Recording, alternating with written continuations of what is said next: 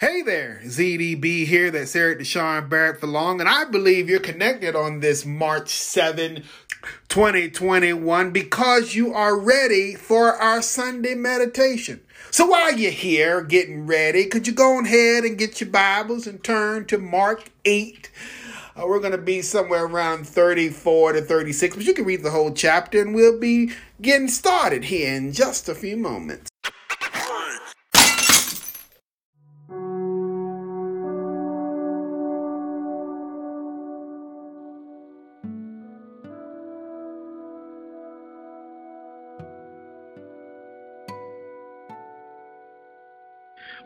Morning, everyone. Praise the Lord. This is the day that the Lord has made, and we are rejoicing and we are glad in it. Father, we love you. We glorify you. We, should, we just adore you and appreciate you so much, God, because you are our God. Yes, yes, yes. It is it's in you that we put our trust.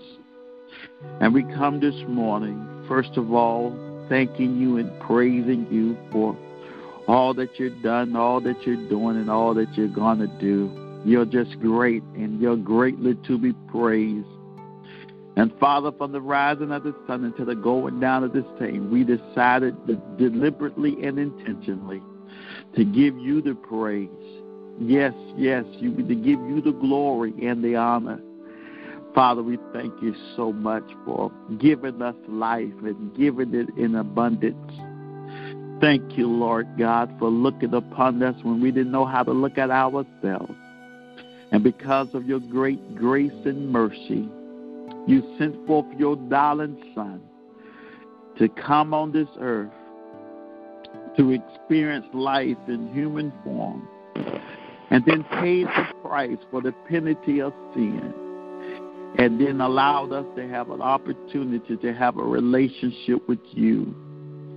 Father, we thank you, Lord God, that we can talk to you for ourselves and we don't have to go to a priest and we don't have to go to a rabbi. We don't have to go to the neighborhood church. But Father, we can open up our minds and our heart and our mouth and praise you just where you are, where we are. Father, we thank you because even now, Lord, we are separated by physical being, but we're connected in your spirit. We're connected by your power. And we thank you, Lord God, for allowing us to be here and there and you be in the same place. And God, we thank you for allowing us to touch and agree this morning. You said, where there are two or three gathered in your name, you shall be in the midst. And we thank you for being in the midst of us. God, thank you for spreading the territory out that everything in between us is being touched right now by your power, by the rays of your spirit.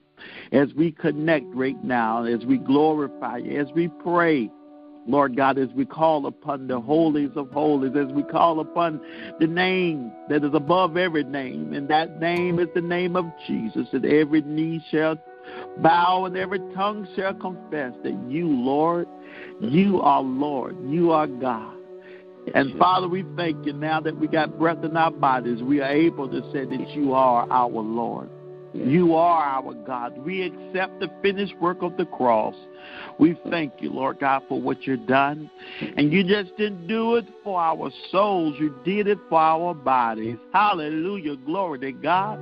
We thank you, Lord God, for taking the scars on your back and taking the beating that we may be healed. Thank you, Lord God, for being spit upon and, and putting nails in your hands and, and Lord God, put nails in your feet and a crown of thorns on your head and being spit on and ridiculed and lied on and pushed and, and beat all night long. But you did it not just for nothing, but you did it, Lord God that Lord God, that our bodies may be oh, healed. You was wounded, you was wounded. Yes, I said you was wounded for our transgressions. You was bruised for our iniquities, and the chastisement of our peace was upon you, and by your oh, stripes we are healed. And we thank you, Lord God, for doing that just for us. You did it just for me. You did it for just for everyone that's on this line this morning. You did it for everyone that's in this world.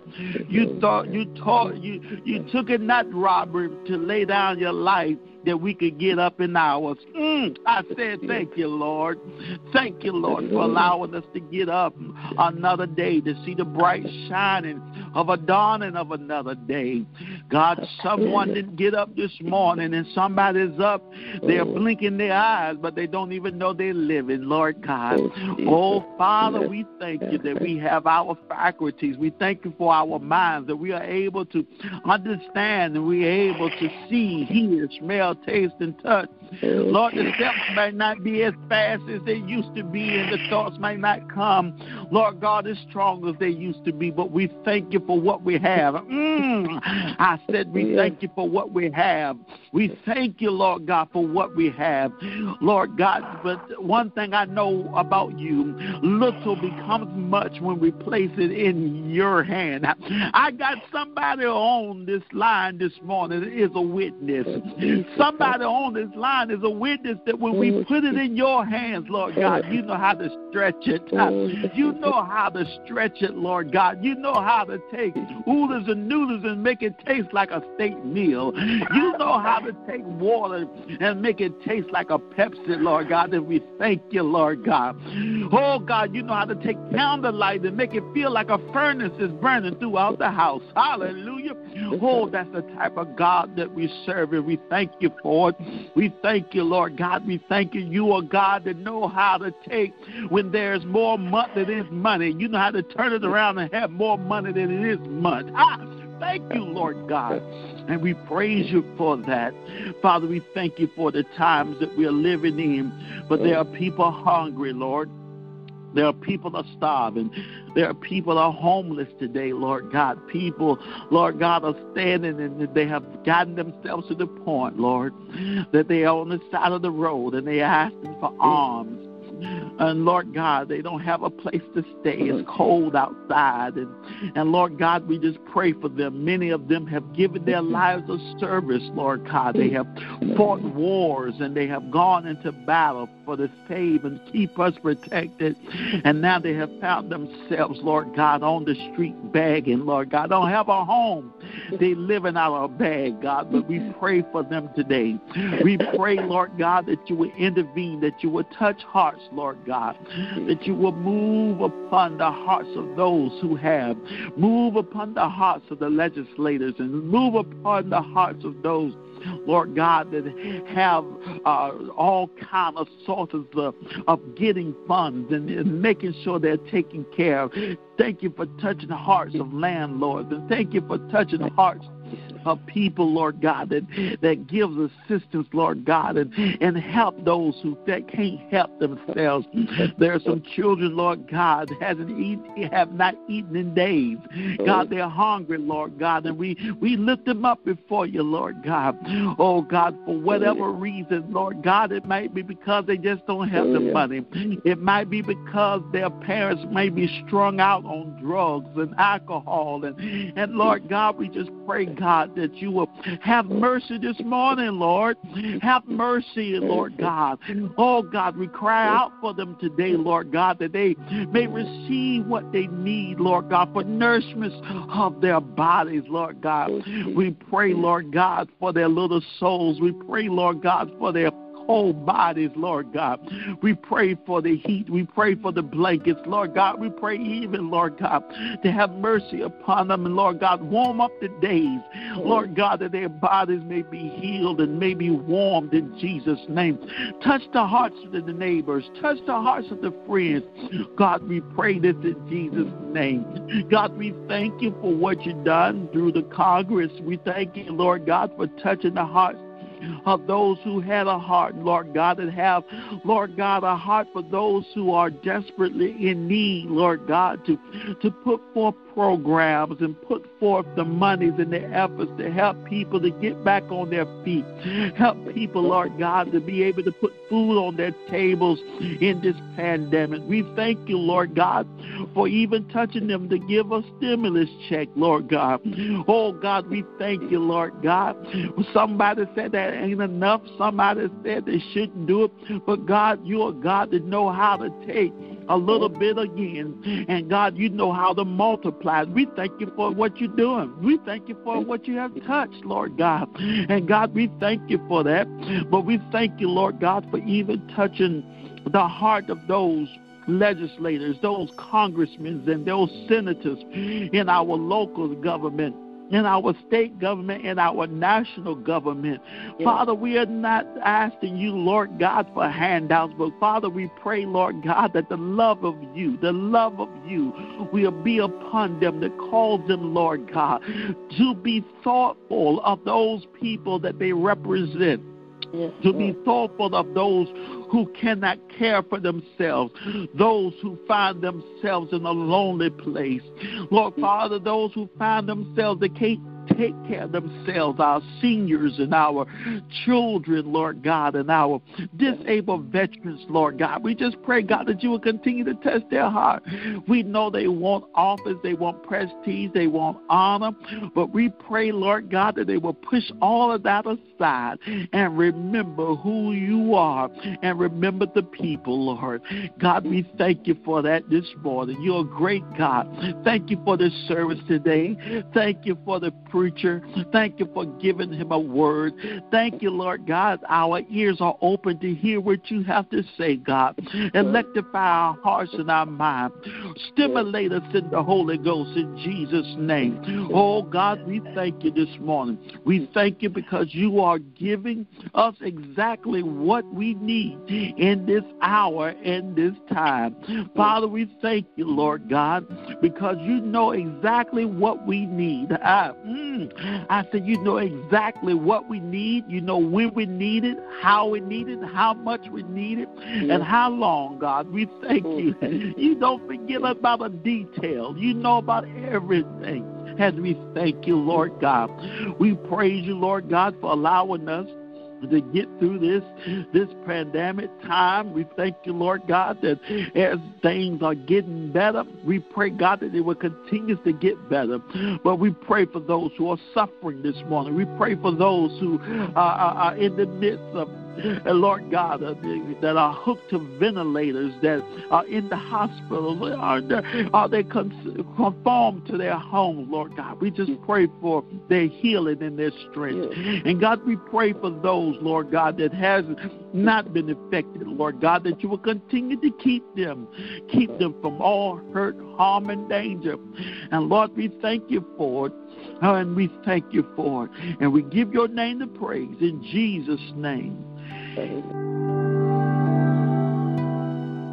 It is well, it is well with my soul, with my soul.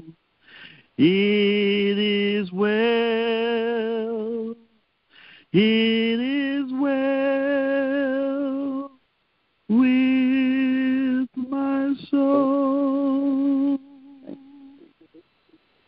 At this time, I may not cover that which is on your heart and your mind that you feel that you need to take before the Lord, especially before this service today, to place it on the altar before the Lord that the Lord may hear and may give you an answer before the end of this service today. Let's go to the Lord now.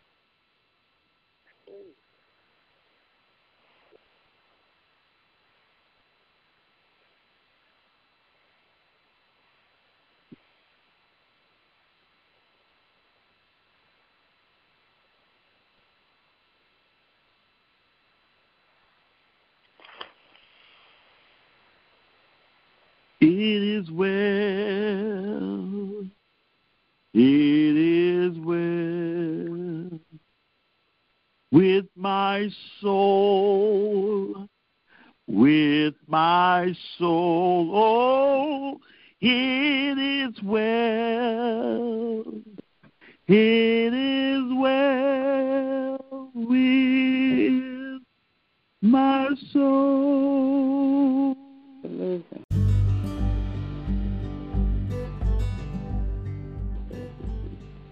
Oh man. Well, good morning, First Virtual.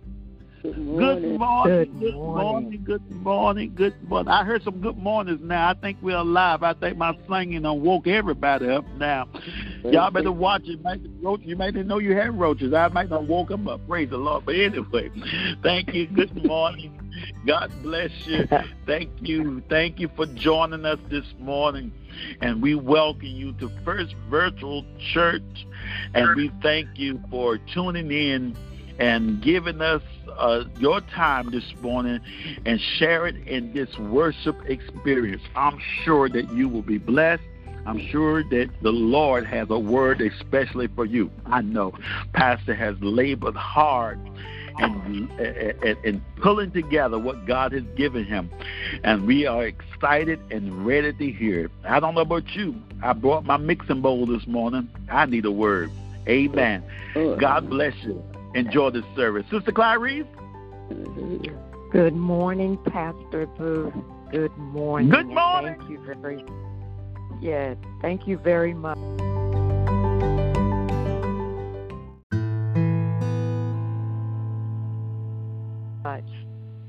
Um, this morning's lyrical meditation is trust and obey. When we walk with the Lord in the light of His Word, what a glory He sheds on our way. While we do His good will, He abides with us still and with all who will trust and obey. Trust and obey, for there's no other way to be happy in Jesus but to trust and obey. Not a shadow can rise, not a cloud in the skies, but his smile quickly drives it away. Not a doubt or a fear, not a sigh or a tear can abide while we trust and obey. Not a burden we bear, not a sorrow we share, but our toil he doth richly repay. Not a grief or a loss, not a frown or a cross, but is blessed if we trust and obey. But we never can prove the delights of his love until all on the altar we lay. For the favor he shows, for the joy he bestows, are for them who will trust and obey. Then in fellowship sweet we will sit at his feet, or will walk by his side in the way. What he says we will do, where he sends we will go. Never fear, only trust and obey. Trust and obey, for there's no other way to be happy in Jesus but to trust and obey. Praise the Lord. Good morning, Brother Dennis.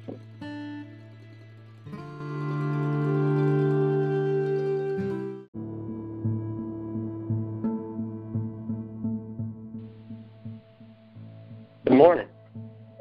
Good morning. Everybody awake this morning?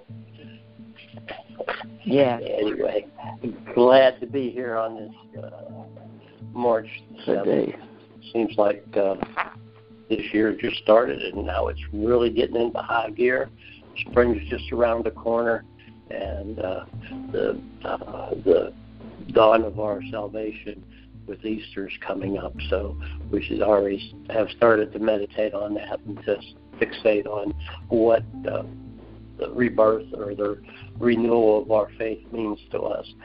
Uh, along those lines, sometimes I know I myself do things um, and have been known to do things that um, kind of center around our set myself. Uh, I don't think anybody out there has done that. You, you've never thought that uh, you know your pride is more important than your faith. Uh, I have been uh, guilty of that.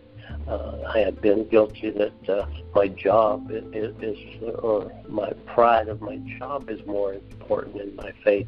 Uh, sometimes we have to put in perspective where we are and what we're doing.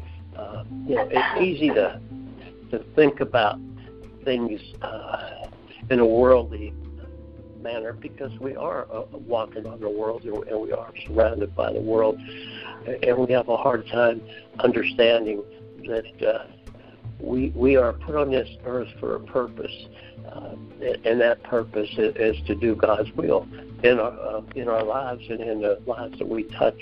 If uh, I, I'm reminded of, of a verse in Proverbs, uh, uh, Proverbs, uh, the second chapter and the third verse, and it, it's kind of self-explanatory. And, and sometimes, you know, when I read it, I, I have to think back of, of times when I have uh, kind of not paid attention to what the verse says.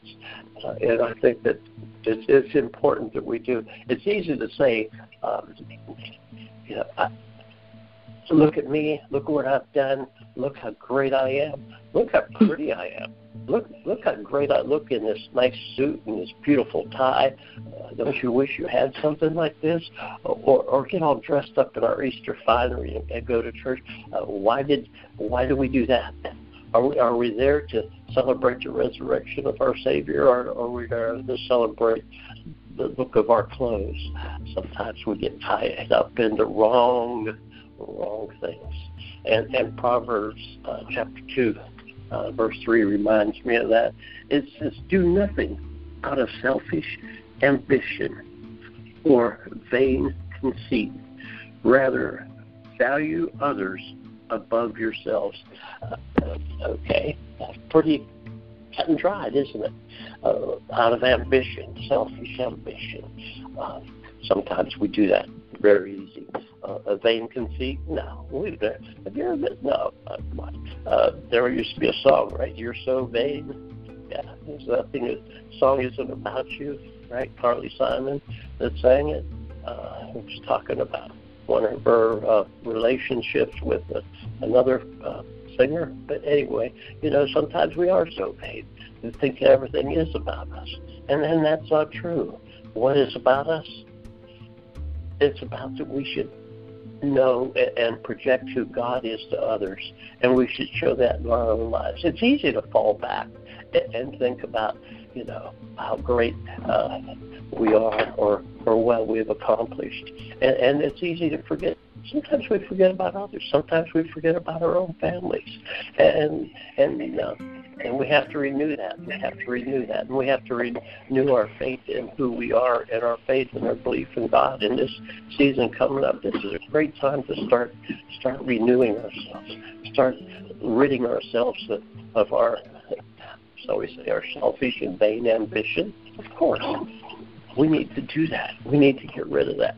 You know, I uh, I, had the opportunity yesterday to do a uh, meeting, a Zoom, well, a reunion, so to speak, a reunion with my brothers and my sister. We we all got together at, very early in the morning and, and celebrated each other and celebrated um, our family. We had a chance to talk about things that uh, has happened to each one of us and, and where we are in our lives. But the main thing is, you know, the, it all revolves around God. God was mentioned many times. Jesus was mentioned many times, and and that you know that warms warms my heart to know that my family knows who God is and knows who Jesus is. And, and there are a lot of families out there uh, that don't know who Jesus and God is and don't have that discussion among themselves. But as we approach this Easter season, what better time is there to uh, open up the doors in the language of love, the love of God that He has shown us, the love of Jesus that He has projected to us through His death on the cross and His resurrection. And, and why did He do that? Why did He become man? Why did He walk among us? We know that. We need to let other people know that. We need to let other people know that God loves us more, more than we can ever imagine, because He has given us what? Eternal life, as long as we believe in Him and trust in Him. And that's not easy to do. We could all have testimonies about how we've fallen, how we've hurt ourselves, and how we hurt our love between uh, God and us. But we also can testify how God has still loved us and how He lifted us out of that dark hole that we were in and brought us back, back into His fold. and hugged us with his loving arms, no matter how how we treated him, no matter how we bruised his son. He still loves us, and he always will. And we have to say, Hallelujah, Hallelujah, Amen, and Amen. And God bless. Bless. Thank you. Amen. Amen.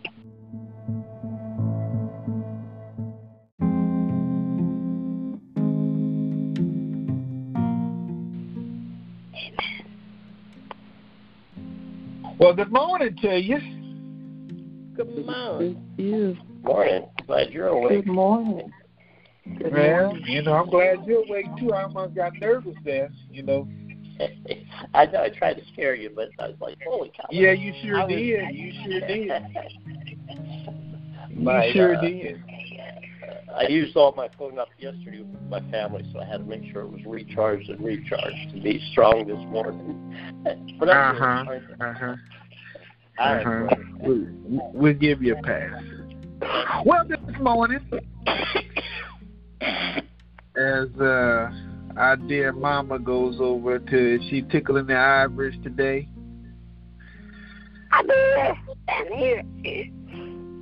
All right, we ain't gonna make a talk. We're just gonna get over there to tickle the ivories.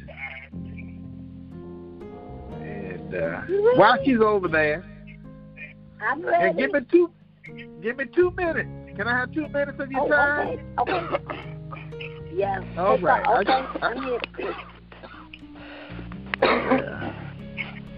I just want if I could get you to do me a favor for just just for me. If you can find your piece of paper somewhere, get your pen. And you heard Brother Dennis talk about his family today. That was very interesting to me. Because we have a lot of family and friends that's sitting out here in these streets that you may not have even heard of or talked to in the last 12 months or so. I don't know if you noticed it, but next Saturday will be a year that we've been in this. And you know some people that you haven't talked to. Would you write their name on that piece of paper and, and write the phone number down if you can remember it? And, and while Mama Bell is praying, playing, you pray over them, and then after this service is over, would you give them a call and say hi to them, check on them? Check on them. Would you do that?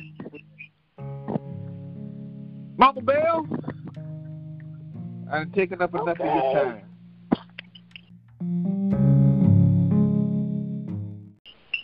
Bless you, Jesus. Bless you.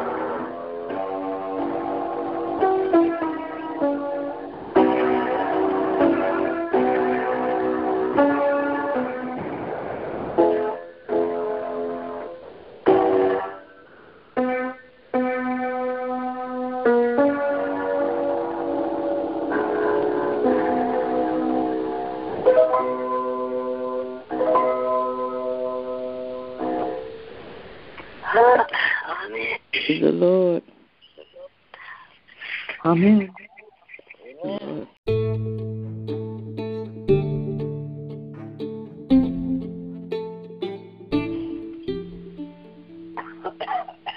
Mark chapter 8, verse 34 through 36.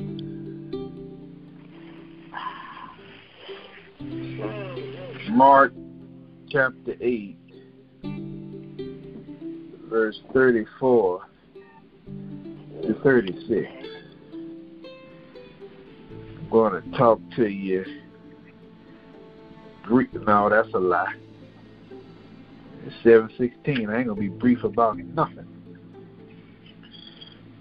I got good time to talk to you today. I got a lot to talk about today. I feel good.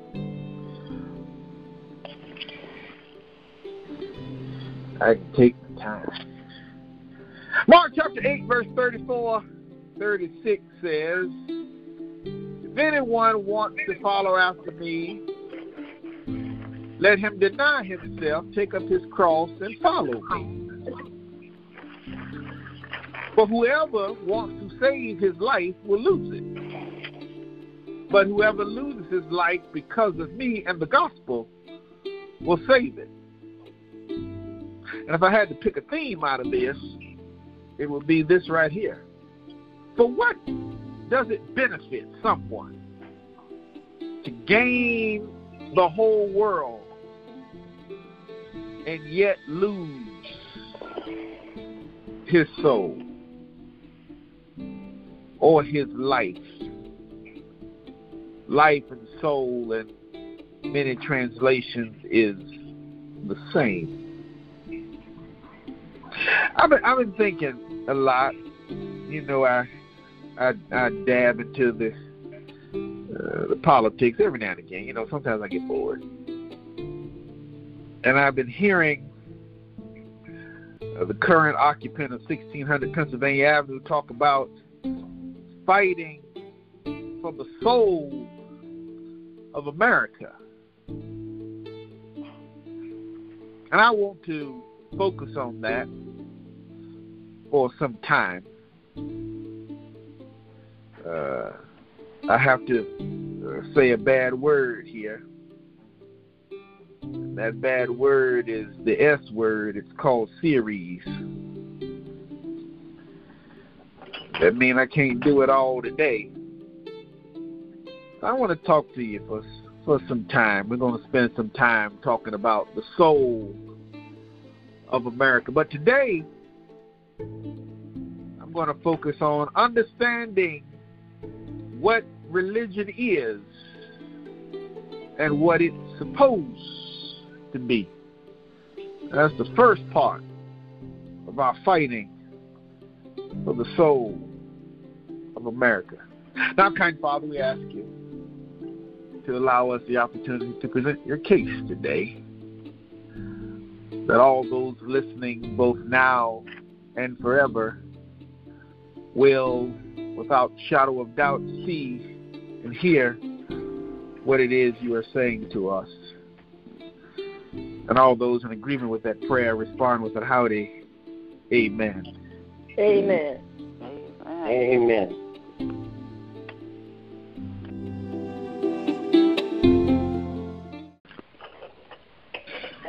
Religion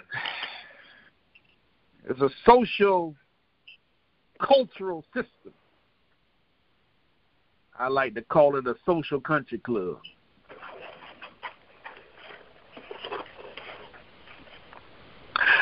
Of designated behaviors and practices, morals, worldviews, texts, sanctified places, prophecies, ethics, organizations, and the list goes on. If I could focus right just here in a minute, they said religion is defined as behaviors. This argues that most participate in religion not because of the act of it. Or should I say they participate more because of the act rather than the action done for it.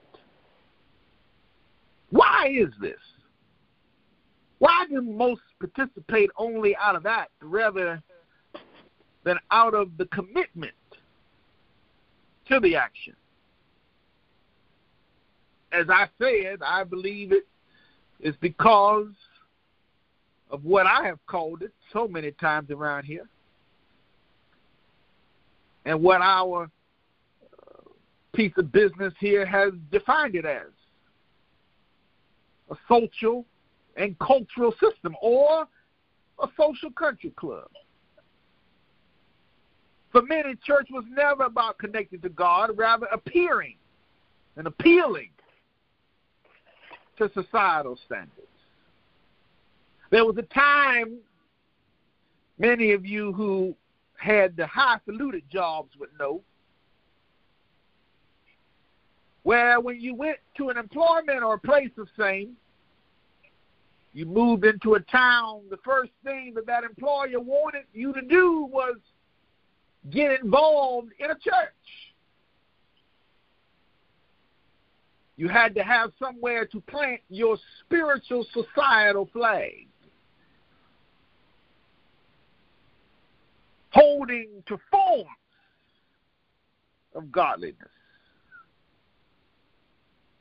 societal, cultural system.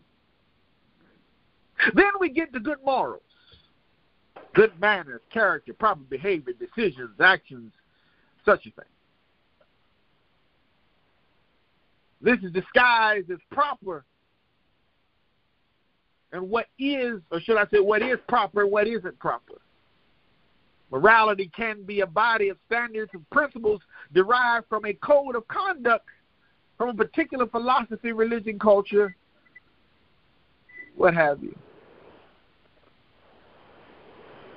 In other words, it comes from the the text of Judges which said, and everyone did what seemed right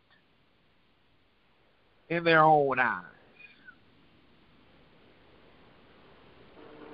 Religion was based on a worldview, fundamental cognitive orientation of an individual or society encompassing the whole of the individual's or societal knowledge and that point of view. What does that mean? We attach ourselves to country clubs of spirituality that connect with our views. I attend that church because we politically align or we economically align. We go to the same institutions. They they are filled with the same status of people. They see the world in the same eye as I.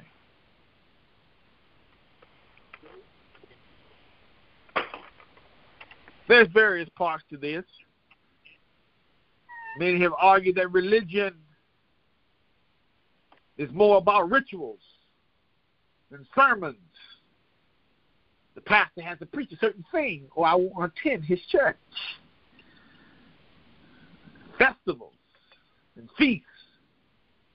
Y'all know down at our church we can't have a service without a repast.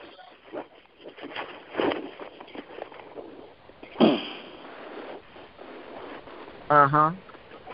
You've been there. I know I have. I can tell you. I didn't have to smell the food. I could just watch who came to the door and tell we was having dinner. mm-hmm.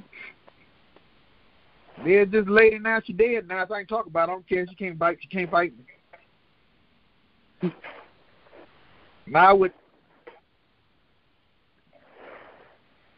be down at the church, and I would uh, hear her voice at the back door. And I would walk into the pastor's study. I remember saying it one time.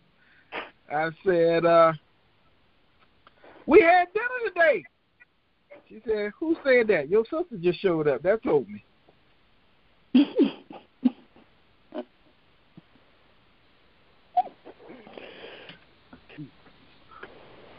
Uh huh. And festivals and feasts, initiations. Some folk only go to church for funerals. The matrimonial services, meditations, just to pray for me when I get in trouble. Mm. They only go to get the good music.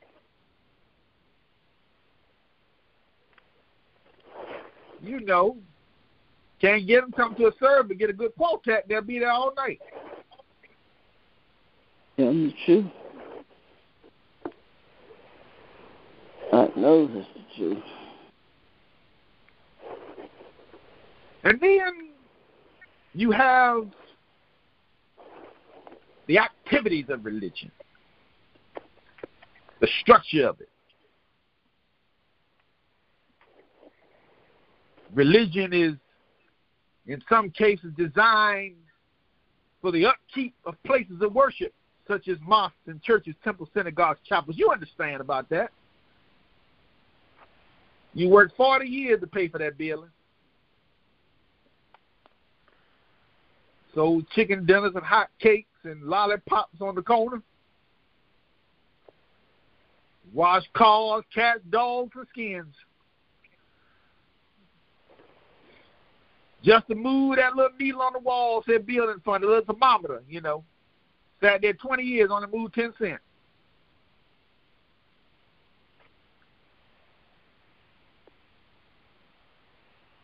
In addition to such organizations, religion was designed as a mindset to control.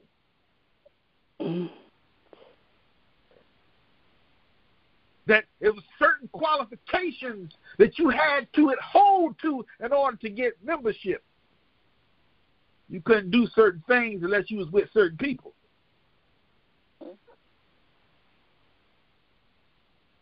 God might call you, but if I don't approve you, you ain't doing it. Amen, true. Uh-huh, but I'm going to get to that in a minute.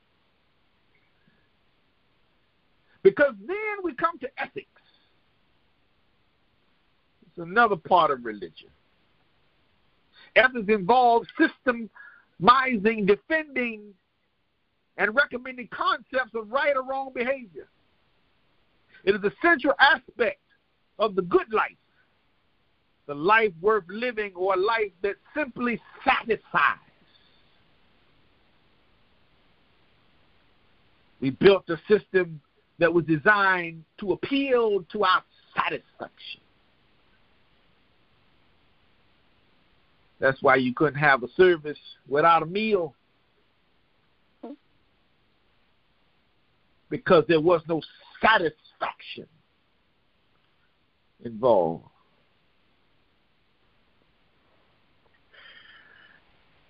It was Russ Worth Kidder who said, Standard definition of ethics have typically included such phrases as the science of the ideal human character or the science of moral duty. It was Richard William Paul and Linda Elder who defined ethics as a set of concepts and principles that guide us in determining what behaviors help or harm creatures. The Cambridge Dictionary of Philosophy states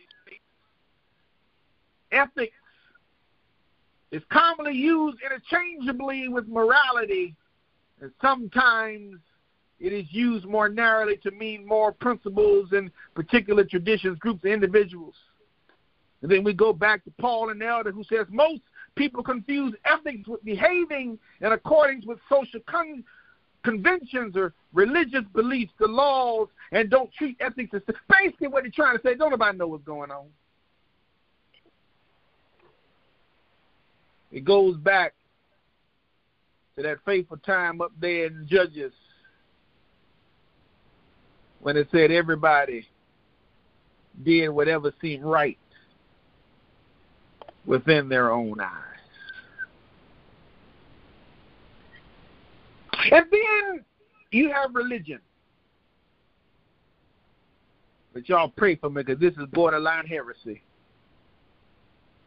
Because for many of us, especially us, as we call them in the street, us old heads, us old G's, people who've been around church a long time, it becomes very difficult for us to accept that to many aspects of the world, the Bible is just another book on the shelf. Many people consider the Bible as a book of symbolic symbolic stories. Connects to holy places and aim mostly to give a meaning to life.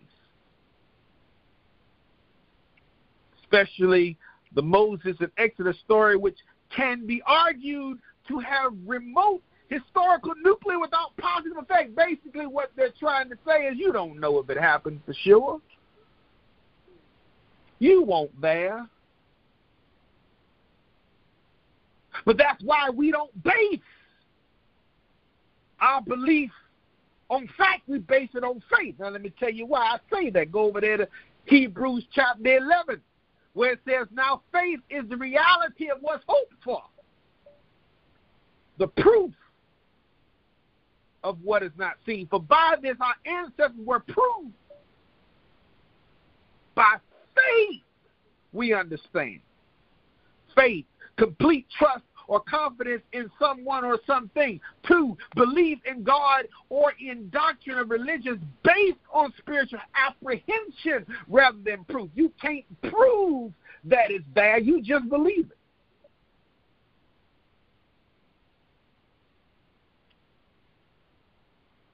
Most of us have argued things that we cannot prove.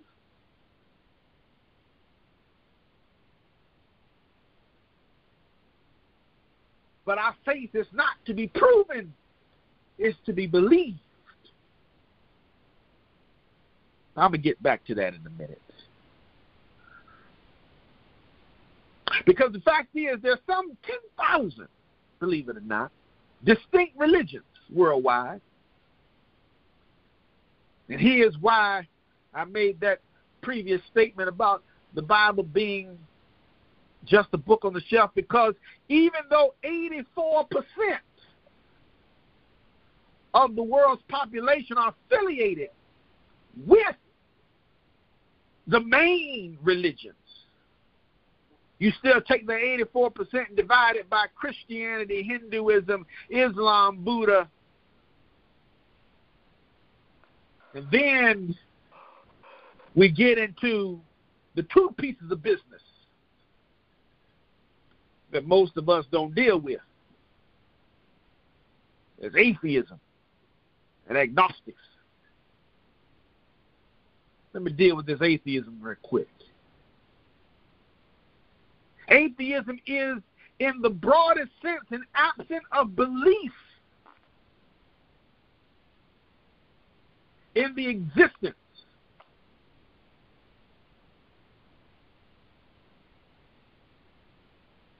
of God. Most applied to those thought to reject the gods worshipped by larger societies. What is that saying?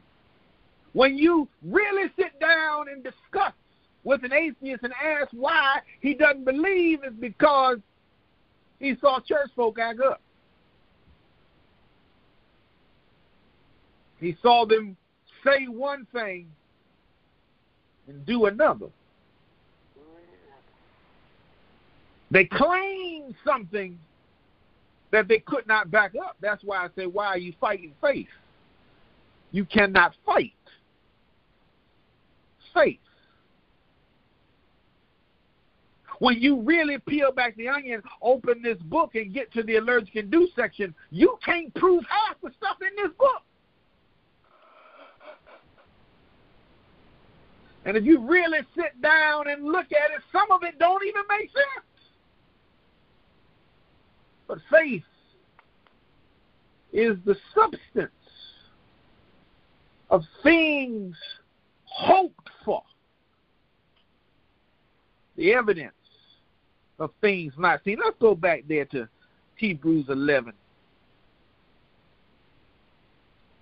Because it says, by faith we understand that the universe was created by the word of God. By faith Abel offered to God a sacrifice better than Cain. By faith he was approved as a righteous man because God approved his gift. By faith Enoch was taken away. Now how a man will just walk away with God? That is humanly and scientifically impossible. But it didn't say he did it, it said by faith. We believe he did it.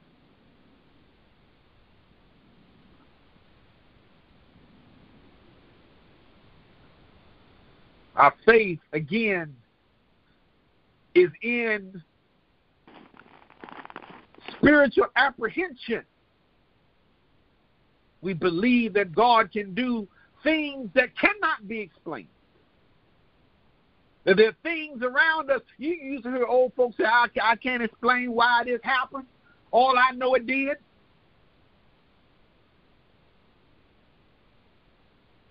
That is the very essence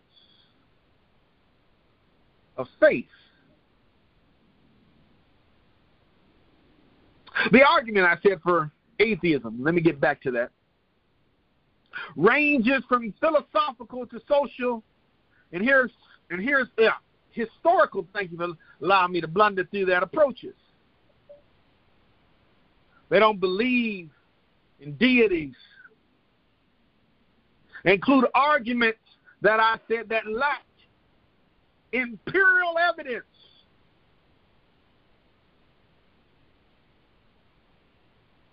They have been argued with over stuff, and I can't say it enough that you can't prove.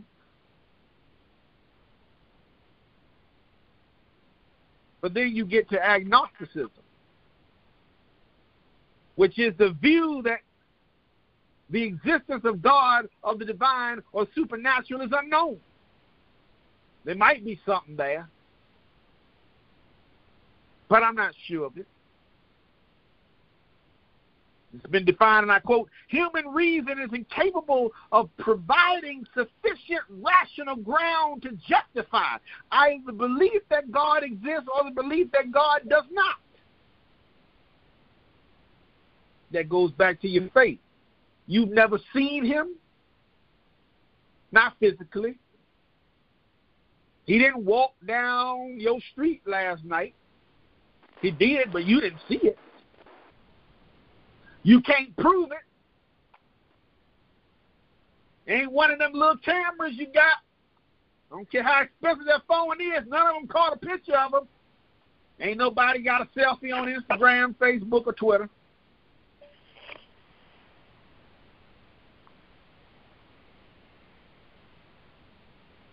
But it's by faith that you believe he's there. The English botanist Thomas Henry Huxley coined the word agnostic in 1869 and said, It simply means that a man shall not say he knows or believes that which he has no scientific ground for professing to know or believe.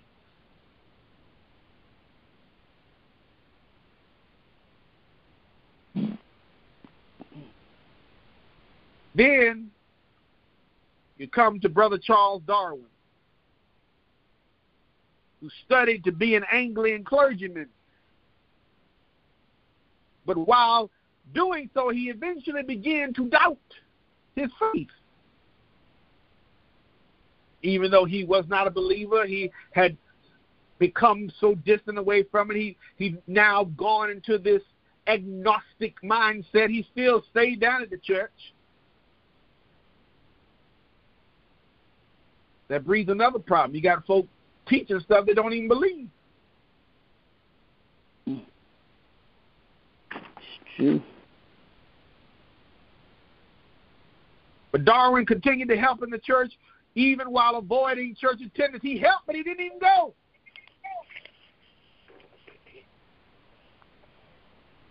He was a part of the societal system, but he wasn't a part of the faith.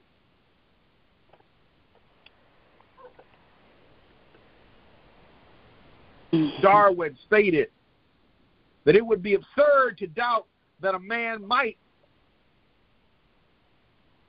have this. It's possible to be a theist and an evolutionist.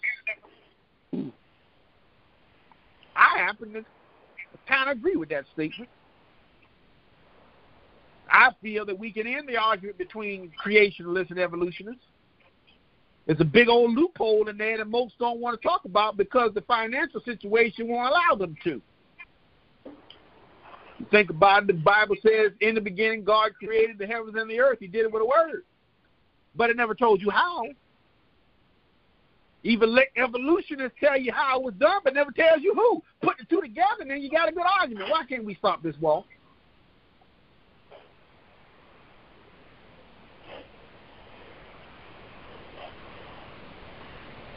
Again, back to Darwin. He said, although he distanced himself from his religious views, he says, I've never been an atheist in the sense of denying the existence of God. I think that generally an agnostic would be the most correct description of my state of mind. I like Brother Darwin because Brother Darwin reminds me of another preacher. I'm sure you can recall him. He, in many circles, is identified as the great doubter. You remember Brother Doubting Thomas, who in some religious circles also is identified as the originator of agnosticism. Boy, it was Brother Dar- Brother Thomas, should I say, thank you for again letting me blunder, who said, after the disciples had told him that they had seen Jesus, he said, Unless I see the marks in his hands and put my finger in his side, I ain't to believe it. Hmm. That's an agnostic right there. If I can't prove it, it didn't happen.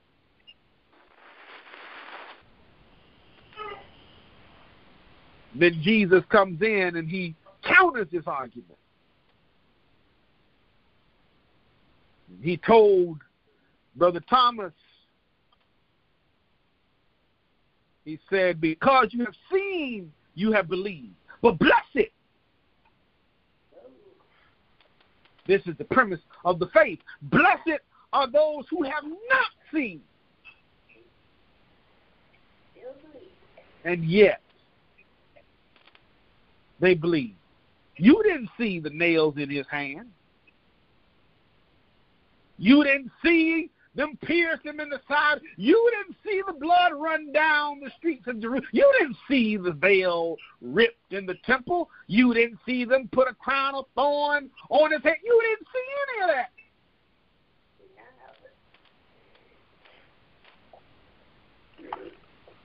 I'll take it a step further. You don't even see that I'm sitting in this room.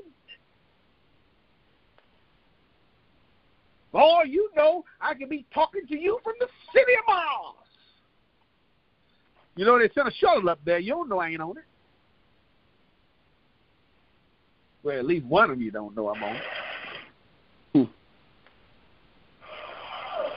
But you believe. Even though you have not seen. As I said, they they they have argued that Brother Thomas is the originator, that agnosticism was birthed because of him, but I beg to differ. Because there was another occasion that I feel speaks to agnosticism, if you will. You remember there was a man who went to Jesus. His boy had some issues, some challenges. In modern day, we would call it he was uh, uh, he had mental challenges. His mental health wasn't up to par. Jesus looked at that man. He said, If you can, everything is possible for one who believes. And that, that man, who was an agnostic, cried out and said, I do believe, but help my unbelief. Agnosticism right there in front of your eyes.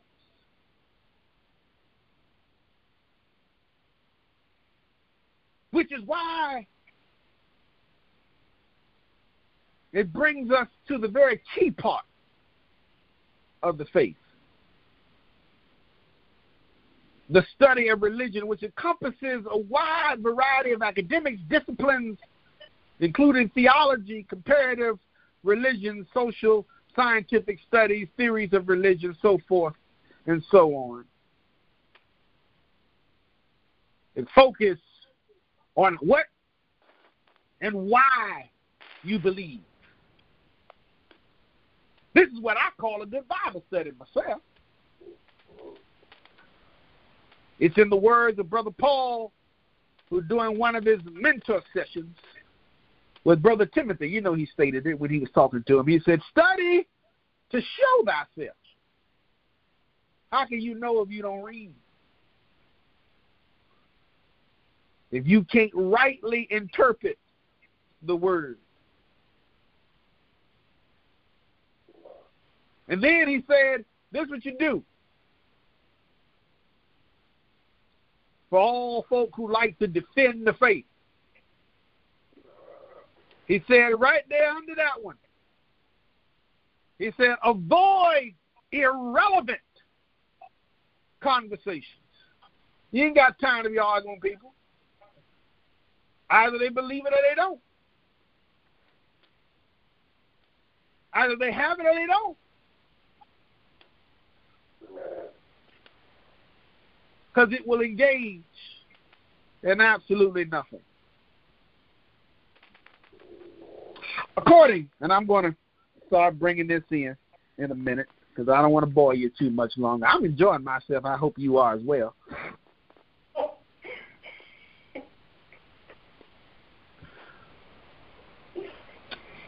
I'll enjoy myself by myself.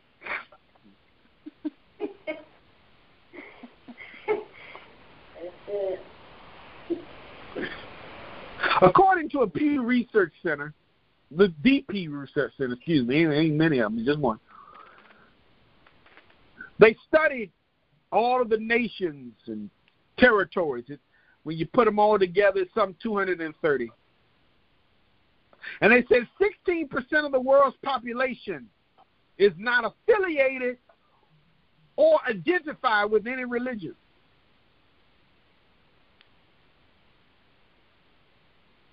Why is that? Popular view. It gets back to that religious authority that I told you about earlier. I know I've said a lot. But it talked about how following the capture of Rome in 1870, when they built that structure, they fixed it so that only certain entities can be at the top of the church. God may call you, but if we don't want you in our little club, you ain't getting used.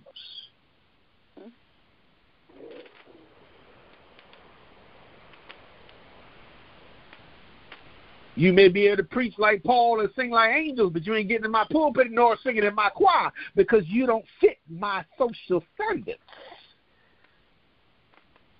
You didn't go to the institution that I agree with.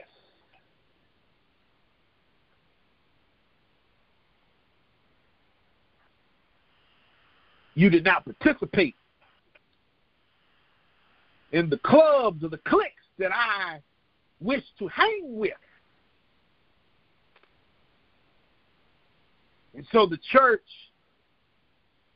then the Roman Catholics decided they were going to create this club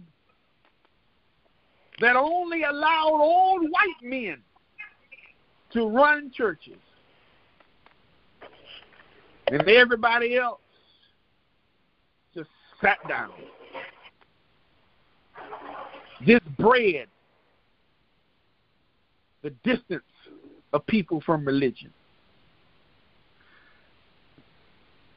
Let me get to America here because I want to finish this up.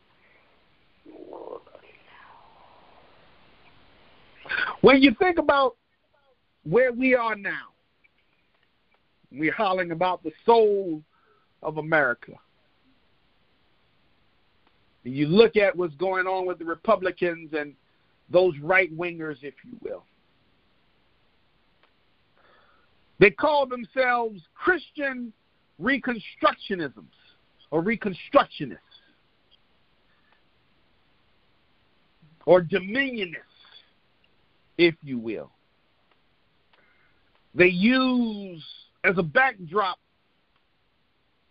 a verse over in Matthew 28 and 18 that says, All power is given unto me in heaven and earth. They have taken that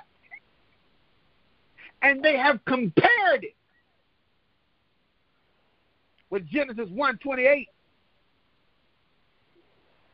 And they have come to the conclusion that they are destined to rule and super rule this earth.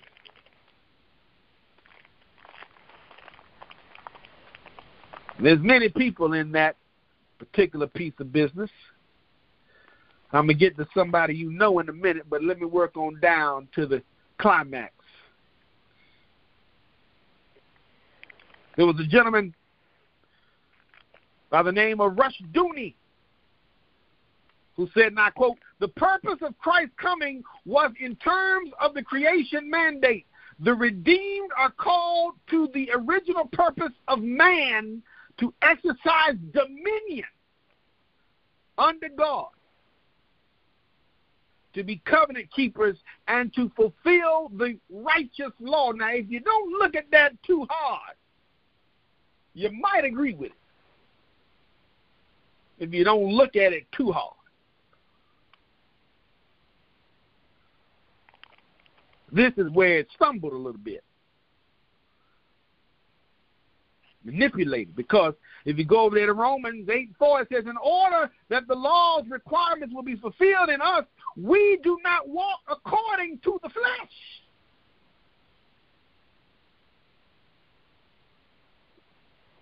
So, how are we supposed to be running flesh when we don't operate according to that?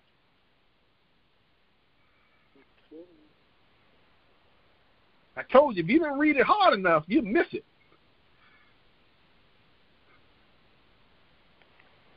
Elsewhere, that Rush Doomy wrote, The man who is being progressively sanctified will inescapably sanctify his home, school, politics, economics, science, and all things else by understanding the interpreting of all things in terms of the Word of God. But wait a minute. What about everybody else that live around here? That may not come from the Southern Baptist Church or the First Presbyterian or the Second Methodist or the Ninth Church of God. What about everybody else that don't go down there to that man out there in Texas? I ain't gonna name his name out there in this national call. I ain't gonna talk about him probably because I can't remember his name right now. That's all right. He got away with a pass. Bless his dear heart. I'm still going to give him a praise. What about all the people who come from churches you disagree with? Do they fit in this category? Absolutely not. Because what you just said in that statement is you and your organization is designed. Everybody who agrees with you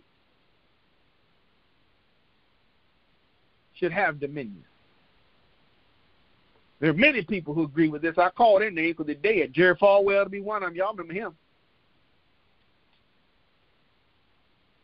And then our brother down there in Virginia Beach. And one y'all go down there every time y'all want to have a conference for them two string beans.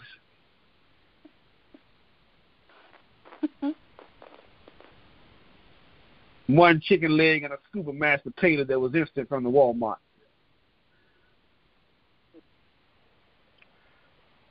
Old Pat Robertson, who said, as he was gearing up to run for president, he said, if I win, the only people I'm bringing in is white evangelical Christians and Jews. Mm.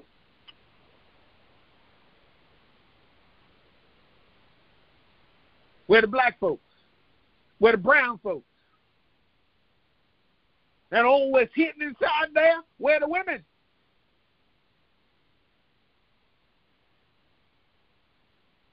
And then he also said in that statement, he said, There will never be world peace until God's house and God's people are given their rightful place in leadership at the top of this world. Well, I thought we didn't operate for this world. I thought we operated to go to heaven.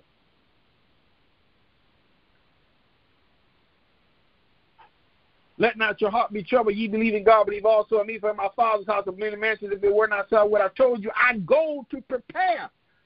He didn't say he was going to 1600 Pennsylvania Avenue or one Capitol Hill. Matter of fact, he didn't even tell you where it is. How do I know? Because old agnostic Thomas said, How do we know? He said, Don't worry about all that. I get to it down the road. So, what am I trying to say as I bring myself to a close?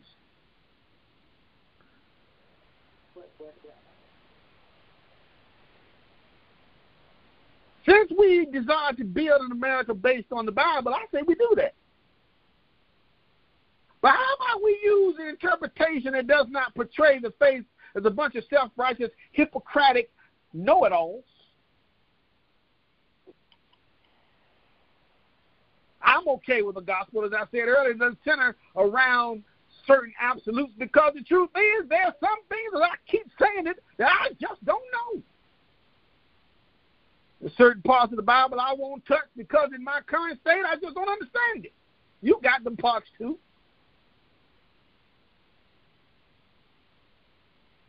And I'll even go on another fact. The words of Brother Andraé Crouch. He said, I don't even know why Jesus loved me. I can't understand why he cares. I don't even know why he sacrificed his life. Oh, but I'm glad. I'm so glad he did. So glad. The mama, grandmama come to pray. I want to tell you something. Since the day I'm talking about understanding religion and what it should be, I have come to the learning of in the word of another song. I just want that old time religion. Yeah. Because that's good, good enough, enough, for me. me. It was good for Paul and Silas. Mm. Lord, it's good enough for me. Enough for me. It makes me love everybody. Yeah. That's good enough for me. And most importantly, it'll take us all to heaven. That's good enough for me. Give me that old time religion. Mama, grandmama.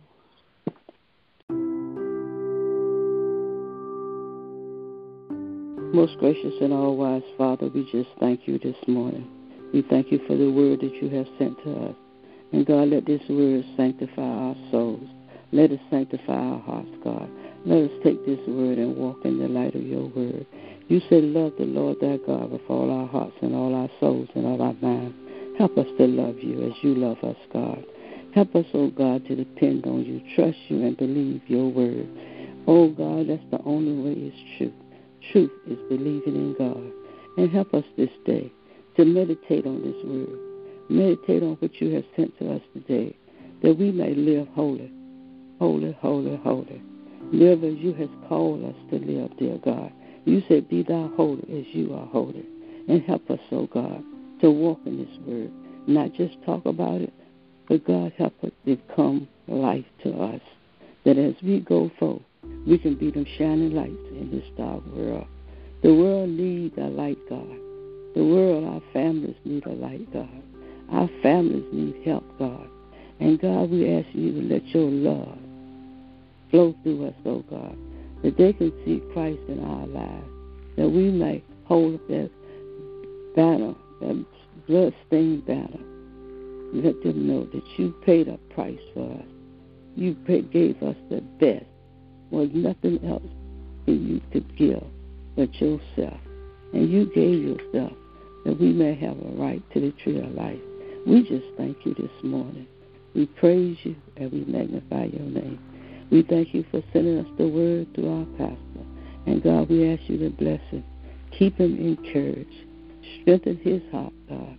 Help him to stay close, closer, closer to you, that you may reveal to him the things that we need to know. We just thank you this morning, God. We love you, we praise you, and we magnify your name. And God, we give your name all the honor, all the praises, all the glory. Because God, without that, we are nothing. We couldn't do nothing unless you hold our hand. We couldn't make it without you, God. And help us to always remember what we have is because you give it to us. You because you love us. You love us so much. And we thank you for that today. We just praise you, God. Oh, merciful Father, thank you, thank you, thank you. Thank you, God. God, you said all things give thanks. And God, we got to praise you for where you have brought us from and where you're going to take us to. We just thank you, God. We love you, Jesus. Help us to love as you love. Help us to love ourselves. Help us to love one another, God. Truly love, not just talking, but God, help us to love as you love. And we thank you for that this morning. We praise you and we love you and we give your name all honor. Praise you. In Jesus' name I pray. Amen and amen. Have a great Amen. week. Have a great week. Amen. Thank you, Jesus. We thank you. God bless.